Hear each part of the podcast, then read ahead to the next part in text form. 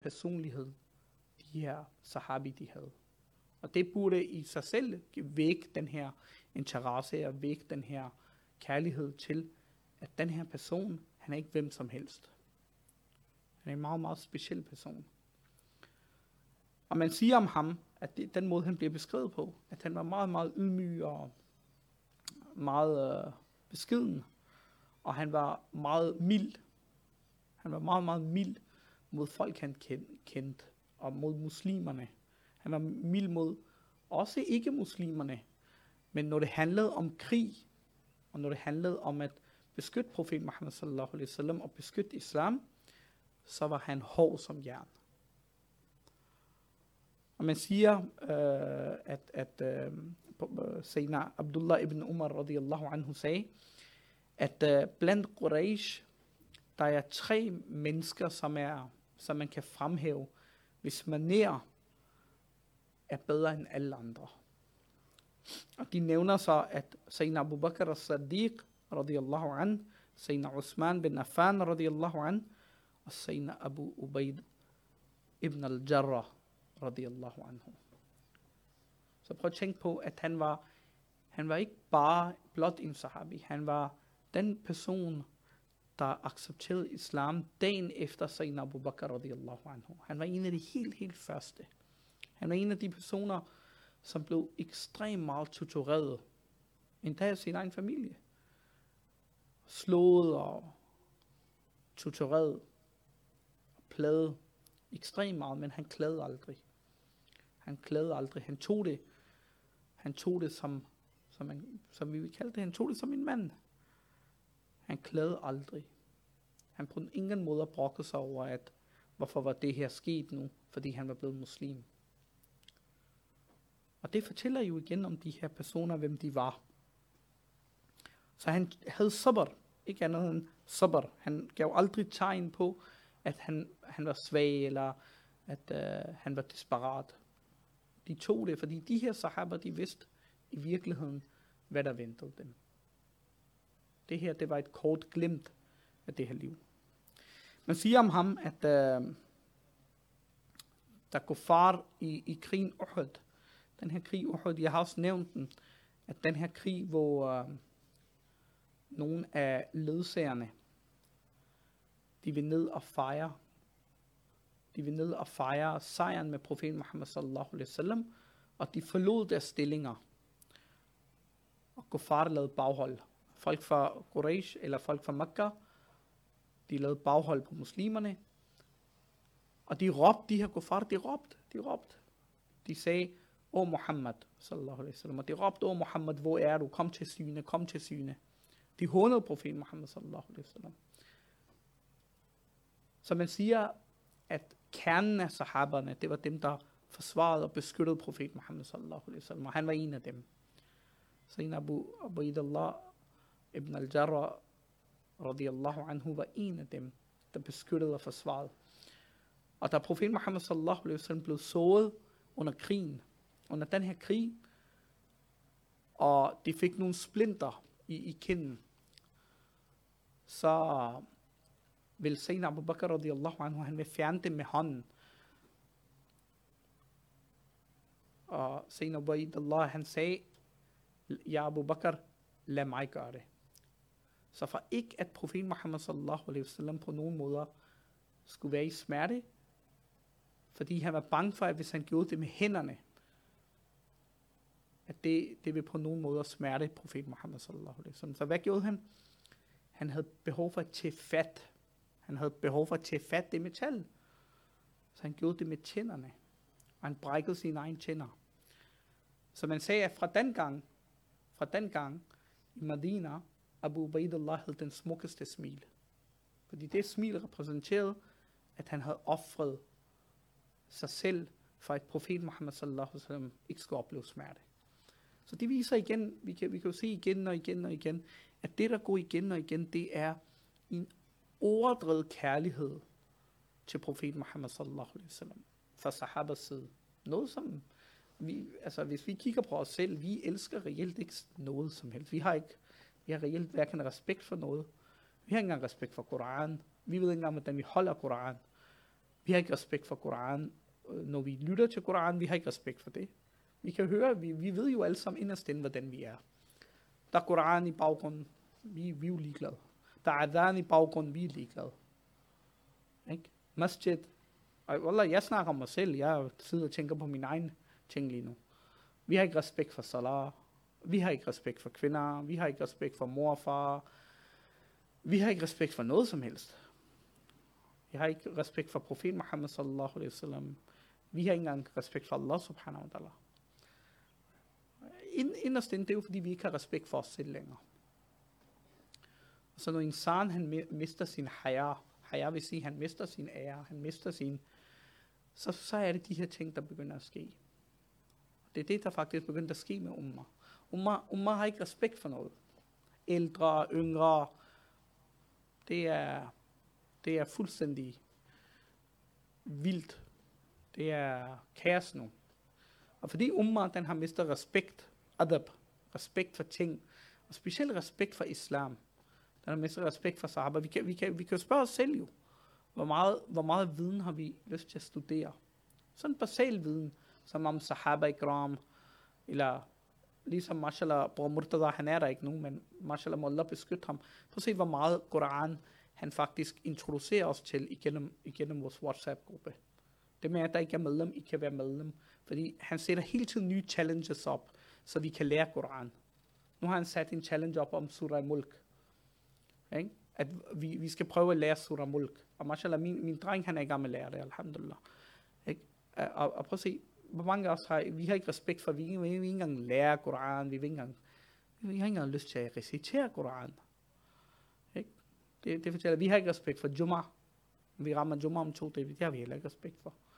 Så reelt er, er vi jo blevet sådan nogle respektløse mennesker, og det, det har jo så konsekvenser. Og det her, jeg fortæller ikke om jer eller på nogen måder.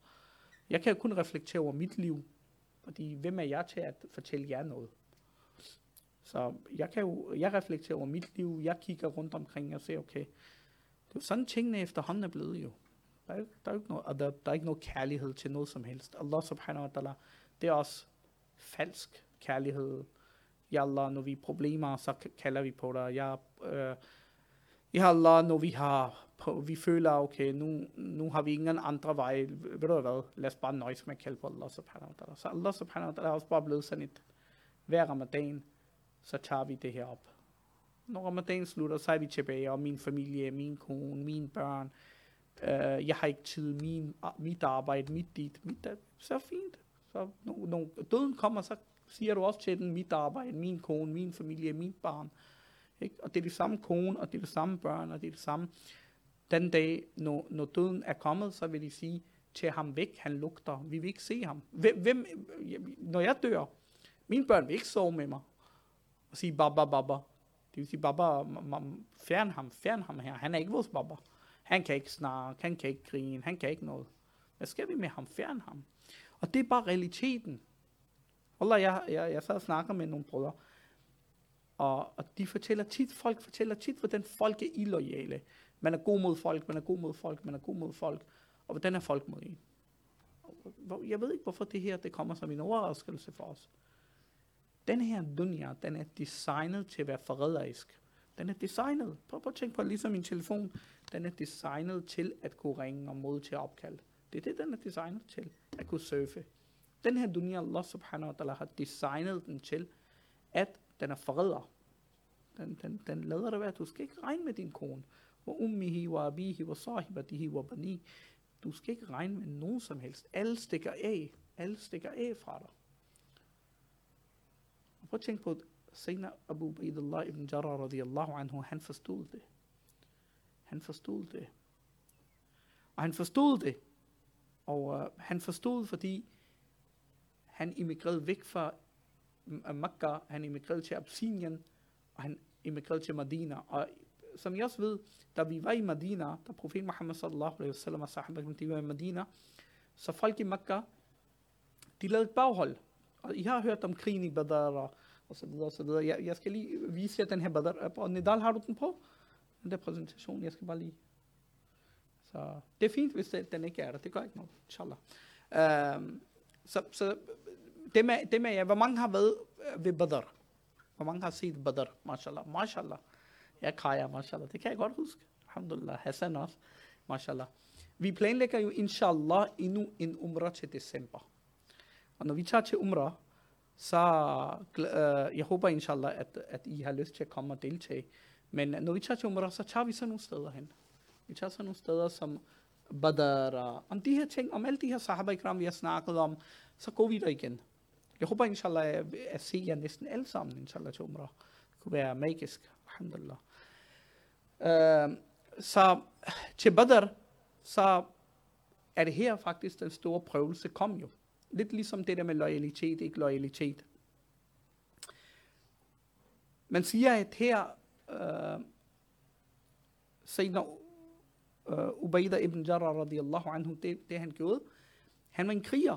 Han var en kriger. Han var ekstremt modig, subhanallah. Så hvad gør han i krigen? Alle dem i den her Badr-krigen, alle dem, alle de fjender, der kommer, alhamdulillah, Allah han giver ham succes. Han går efter den ene sejr, efter den anden sejr. Men hver gang han rykker mod højre, han ser en person også rykke mod højre. Hver gang han rykker til venstre, så er der en anden. Han ser den samme person rykke til venstre. Den her person bliver ved med at opsøge ham. Den her person bliver ved. Senere, hvor der, han genkender ham.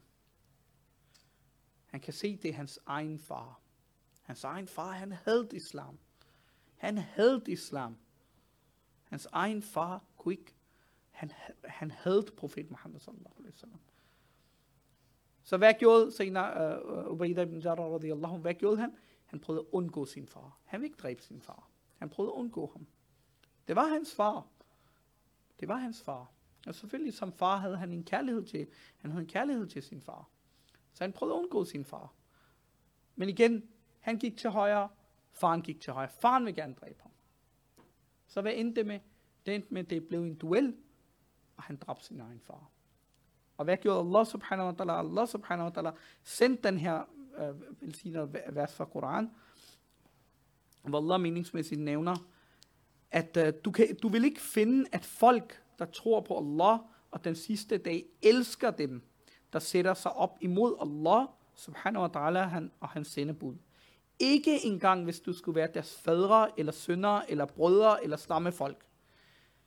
Han har printet troen i deres hjerte og styrket den med, øh, med, med, med lys, meningsmæssigt. Han vil lade dem træde ind i haver med rindende floder, og der skal de forblive til evig tid. Allah har behag i dem. Hezbollah. Allah har behag i dem. Allah er tilfreds med dem. Og de er tilfreds med Allah. De er Allahs tilhængere, ja. Radiallahu anhu, wa radu an. Wa radi an. De er Allahs tilhængere. Hezbollah. Er Allahs tilhængere ikke de succesfulde? Det er Allah, der nævner. Prøv, prøv at se, den her ejer, den blev nedsendt. Den blev nedsendt efter den her krig. Så prøv at tænke på, at sikkert en ære, at Allah han nævner om de her personer, radiallahu, øh, uh, radiyallahu anhu. At Allah han er tilfreds med de her mennesker. Og det, og for, for, et, for et generelt nævn øh, de her ting for jer, at øh, en anden meget smuk historie om, om, om uh, Sayyidina Ubay uh, ibn Jarrah radiyallahu an, uh, de nævner, at uh, en gang Sayyidina Umar ibn Khattab radiyallahu anhu nævner, at uh, en gang en kristen delegation kom, en kristen delegation, og de sagde, de uh, mødte profet Muhammad sallallahu alaihi wasallam, de sagde, ja, uh, Abu al-Qasim, og Qasims far, fordi det var den tradition, det er den man, måde, man, man kaldte det øh, hinanden på. Send en af dine ledsager med os, en du er glad for, en der kan dømme imellem os, øh, som vi er uenige om. Det er bare sådan meningsmæssigt, jeg nævner her. Og profeten sagde til dem, kom tilbage til mig i, i aften. Så profeten nævner til den her kristne delegation, at komme tilbage om aftenen, og så vil jeg give jer den person, der vil være, der kan være sandfærdig og dømme retfærdigt imellem jer. Så Sayyidina Umar ibn Khattab radiyallahu anhu, han hører så det her. Så han nævner, at øh, jeg gik tidligt ved Zuhurbøn. Prøv at tænke på det, Amirul Mu'minin, Sayyidina Umar ibn Khattab, der nævner. Det siger, at jeg gik tidligt øh, i, i, til Zuhurbøn, jeg gik til moskeen. Det er lidt ligesom, hvis jeg øh, eller øh, lad os sige, der er en, der siger her, øh, brødre, øh, i morgen, der skal vi lige slægte ham, der, der skal være anfører. Så lad os sige, at nogle af brødrene, de kommer til de siger, ved du hvad, jeg gør mig lige lidt til syne, så er det mig, der bliver valgt til anfører. Så senere Umar ibn Khattab, hvad gør han? Han går også tidligt til moskeen. Han siger, jeg, jeg går hen til moskeen, så måske profeten ser mig og siger, okay Umar. Ikke? Så senere Umar øh, ibn Khattab, de siger, jeg gik, øh, jeg gik hen i håb om at være den, som profeten Muhammad sallallahu alaihi wasallam vælger. Så profeten, der de har, prøv at tænke den her scenarie. Prøv at tænke for jer selv. Den her scenarie, at profeten Muhammad sallallahu alaihi wasallam, de sidder og laver salat, og Umar, han er bagved og prøver at gøre sig selv opmærksom. Ikke?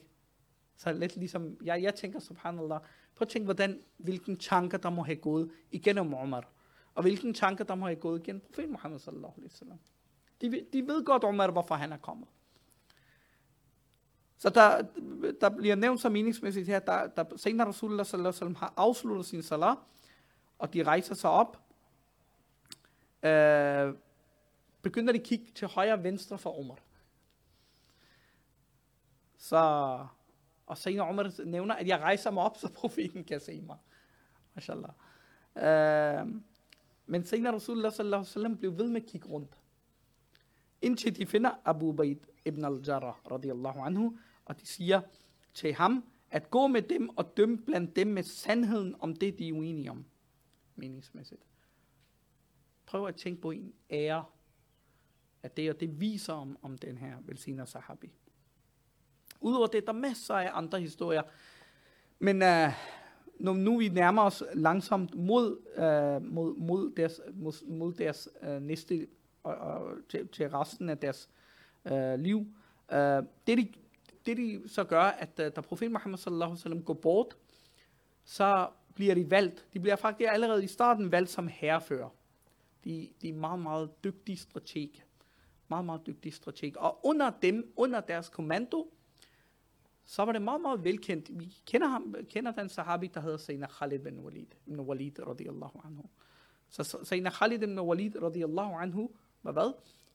Mange historikere, mashallah, er enige i, at Sayyidina Khalid ibn Walid radiyallahu anhu er, hvis ikke den dygtigste, nok de, blandt de allerdygtigste strateg, strateg i, i krigsførsel.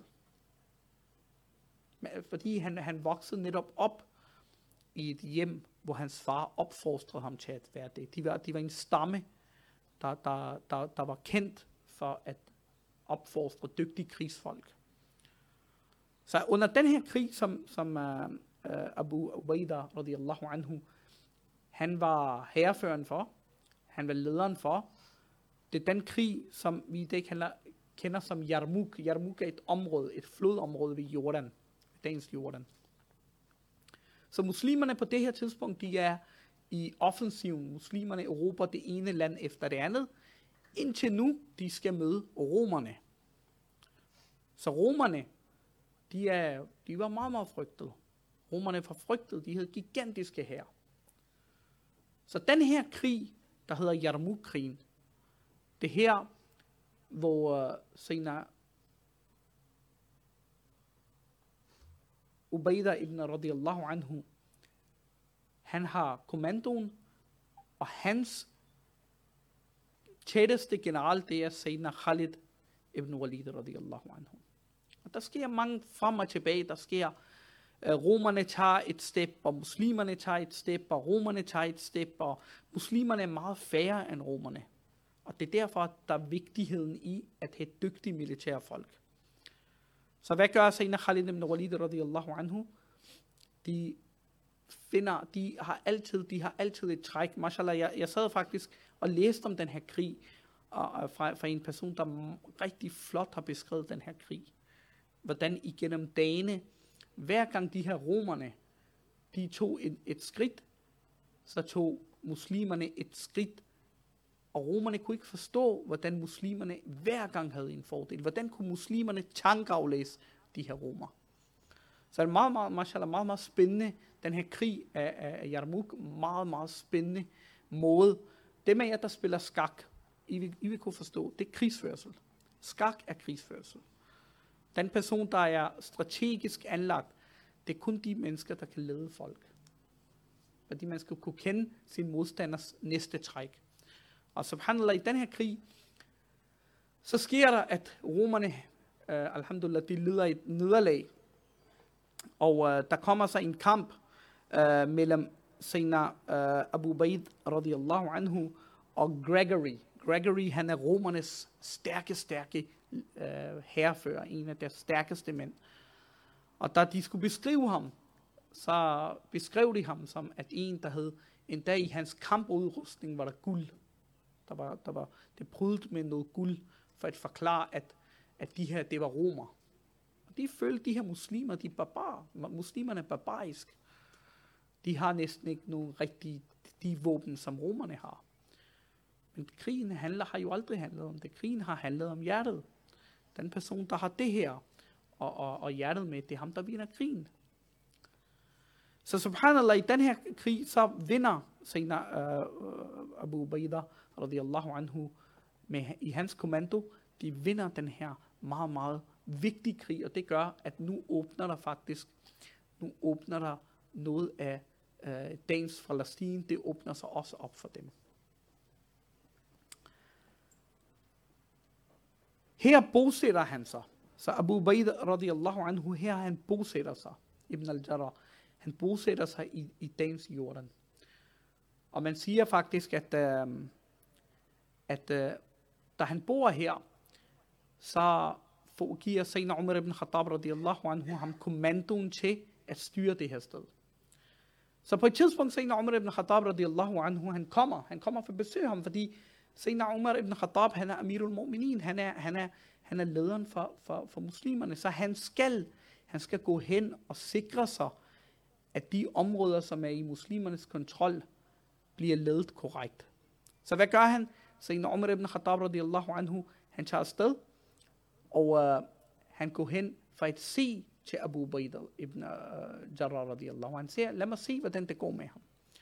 Og da han kommer derover, så viser, så, så senere uh, Abu Baida radiyallahu anhu, han viser ham alle de kontorer, de har og rundt omkring. Men senere Umar, han er nysgerrig. Han er nysgerrig, fordi en del af hans arbejde går ud på, at han skal kontrollere, hvordan de her ledere, de her ummers ledere, hvordan de bor, hvordan forvalter de pengene. Det er derfor i dag, I kan se, brødre, muslimerne har rigtig, rigtig mange penge. Men prøv at se, hvordan, hvordan de her penge bliver forvaltet. Prøv at tænke på Sayyidina Umar ibn Khattab radiyallahu anhu, han plejede, da han var amir, han plejede at gå rundt i Madinas gader. For at se, om der ikke var nogen dyr eller mennesker, der led overlast. Fordi som Umar han plejede at sige, at jeg vil ikke stilles til regnskab. Jeg vil ikke stilles til regnskab for hvordan, hvor da jeg var amir på min, på min vagt, folk led. Så han plejede at forklæde sig og gå ud blandt folk for at høre, hvordan folk havde det. Og der er mange famøse historier om Sen Omar, hvor han mødte en kvinde, og den kvinde, hun klædede sig, hun sagde, sige til khalifaen, øh, at, at øh, jeg, har, jeg er sulten, og mine børn har ikke spist, så hun, hun, hun, hun var i gang med at koge sten. Prøv at tænke, hvordan folks levevilkår er. Stadig i i dag, brødre.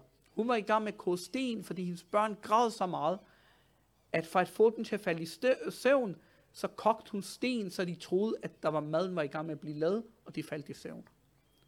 Det er tilstander. Prøv at tænke på senere, Umar ibn Khattab, da han, da han ser det, så ordner han ting med det samme. prøv at se det i Pakistan, og prøv at se i vores land i dag. Prøv at se, hvordan folk lider, wallah. Prøv at se, børn bliver, der er børn, der bliver solgt. Der er børn, der bliver solgt. Prøv at tænke på os, der har børn. Eller bare nevøerne i Jesus. Prøv at tænke på, at ligesom vi elsker vores børn, sådan er der folk, forældre, der elsker deres børn rundt omkring. Deres børn er i gang med at blive solgt. Små piger er i gang med at blive solgt. Små drenge er i gang med at blive kidnappet. Mens vi sidder her, i vores egen lille trygge andedam, så er virkeligheden meget anderledes for folk. Meget, meget anderledes for folk. Og prøv at tænke på, det, de her ting bliver vi stillet til regnskab jo. Allah subhanahu wa ta'ala vil sige til os, at du levede godt, og du levede i sus og dus, og du brokkede dig over, at der ikke var salt til maden, og der ikke var det her, der, hvorfor var det ikke det her, jeg gav det her, jeg gav det her, ligesom vi gør. I kan gå på Facebook, og så kan I se, når folk de skriver en anmeldelse om stedet, de siger, jamen jeg venter fem minutter ekstra, og det her, det var sådan. Og det er ikke fordi, jeg skal stå og gøre det her, men sugar, den findes ikke blandt folk. Billeder, det, det er ikke sugar jo. Billeder, anmeld, kom hele tiden, hele tiden brokkultur. Hele tiden, det er ikke godt, og det er ikke godt, og det er ikke godt, og intet er godt. Og vejret er ikke godt, og når det er for varmt, ah, det er for varmt. Og når det er for koldt, ah, det er for koldt. Prøv at se, vi, hvordan vi er. Vi har ikke noget sukker jo. Det, det er sådan, vi er. Vi kan jo se, hvor meget vi brokker os over, over øh, sommeren. Vent til i Jahannam, brødre. Jeg håber Allah, at han retleder os og beskytter os. Prøv, tror I, det bliver sjovt? Prøv at tænke på, hvor varmt det bliver. Så det er sådan nogle ting, vi skal, vi skal, vi burde, når, når det er varmt her, ikke? det burde være en påmindelse for os. Vi burde tage det som en påmindelse. Vi burde sige, prøv at se, det er varmt. Men prøv at tænke, Allah subhanahu wa ta'ala, hvis vi ikke ændrer os i dag, så konsekvenserne af de handlinger, vi laver, det bliver jahannam. Det ved I. Det er den aftale, vi har lavet jo. ستي من سياتا سيدنا آه، آه، عمر ابن الخطاب رضي الله عنه عن سبا سيدنا أبو بيد الله آه، جراء ام سبا رضي الله عنه عن سبا ما يسيت تهوس. صحيح في سم سي تهوس. ان أو أمير المؤمنين تدي ما امي تهوس. سيدنا عمر هن انسستي ان سي بكم سي تهوس سكوري تي هنسوس تي أوبنا تي سيا سيدنا عمر ابن الخطاب هن سي يمن اتيه تي تهوس. تي سي سنت sådan et lille, ligesom et, et, et, et lille lager, et lille bitte lager, et lille rum, hvor der ikke var andet end puder og noget vand. Og han siger til ham, øh, har du noget at spise? Og så tager han, og så tager han noget tørt brød op.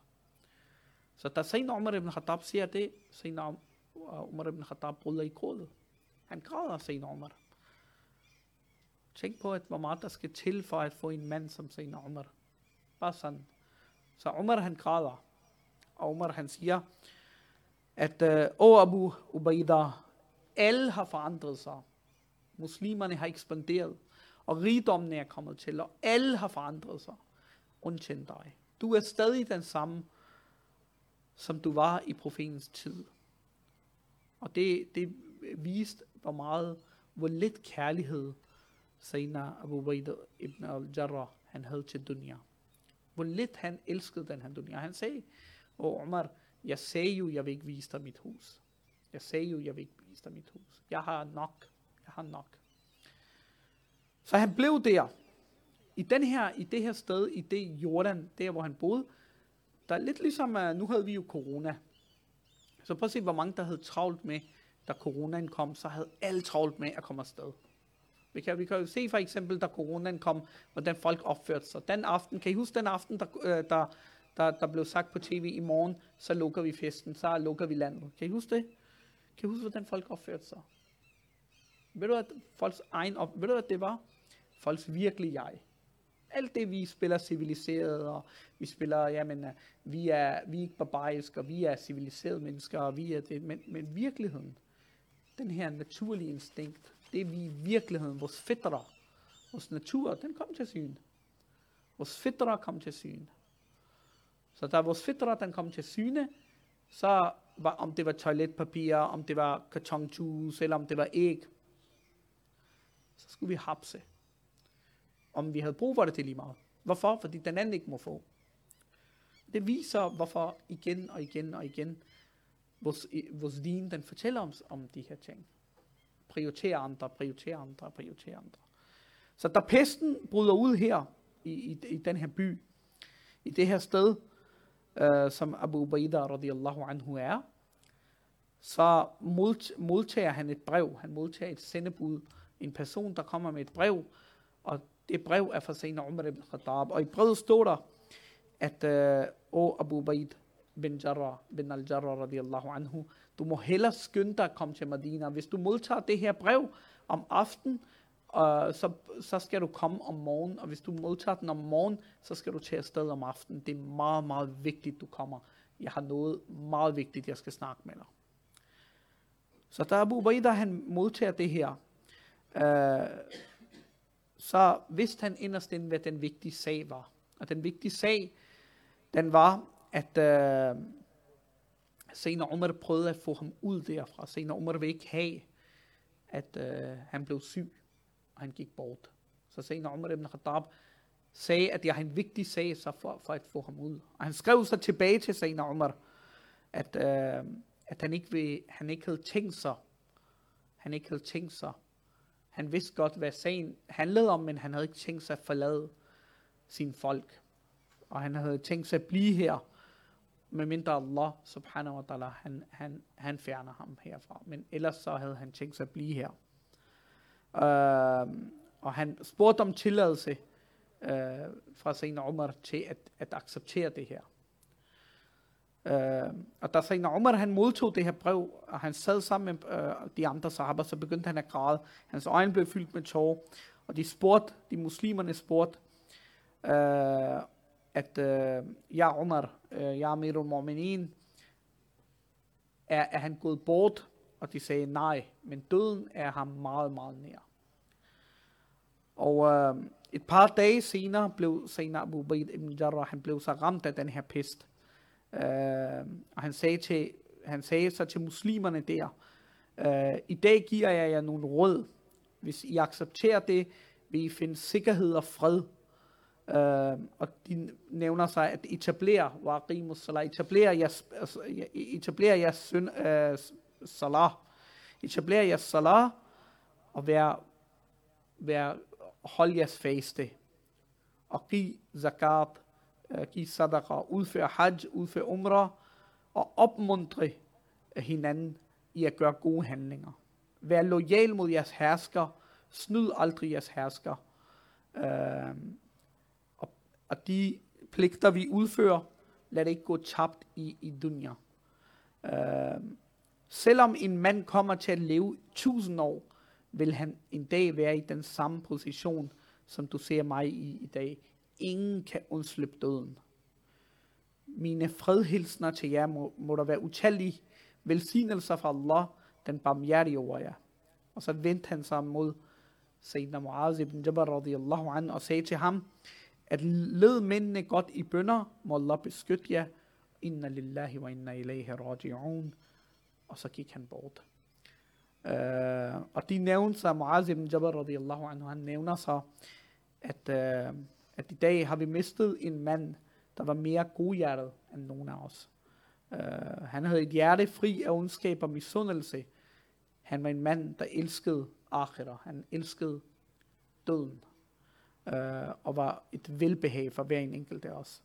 Og han fik titlen Aminul Umma, som jeg nævnte, at den person, Aminul Umma, det er den, der har bæret tilliden for hele Umma. Øh, og han var en af dem, som jeg også har nævnt, at profet Muhammad sallallahu alaihi wasallam gav de gode nyheder om Jannah. Så det fortæller om, om den her velsignede sahaba, om Allah subhanahu wa ta'ala beskytte ham og ophøje hans rang i den næste verden. Og må, må vi inshallah for en og høre om ham øh, af ham. Om ham af ham.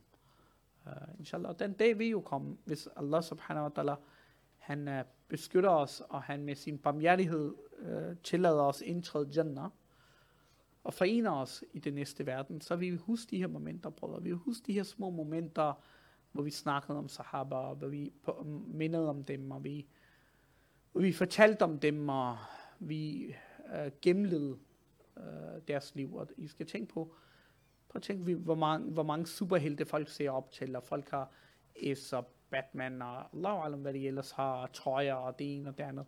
Men prøv at tænke på, hvor, hvor lidt, hvor, hvor et svagt forhold vi har med sahaba. Kram.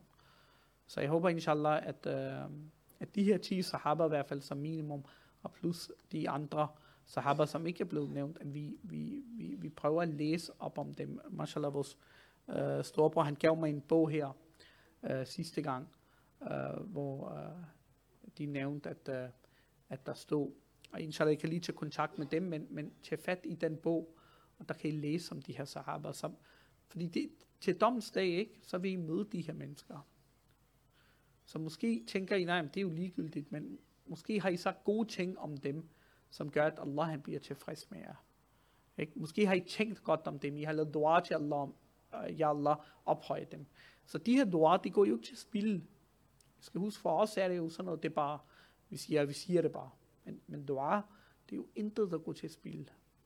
Den måde, vi burde også gøre dua for, at når vi laver dua, at ja Allah tilgiver mig, så skal vi huske, at vi skal også gøre dua for umma. Skal også gøre dua for alle de her velsignede personligheder, og, og, og, og sige til Allah om at beskytte dem og ophøje dem, og være endnu mere tilfreds med dem. Fordi til domsdag, når vi møder de her, så vil vi også se, at de her velsignede mennesker vil også kunne, kunne, kunne lave siler for os, kunne, kunne være en bro for os øh, til Allahs tilfredshed. Jazakallah, subhanallah.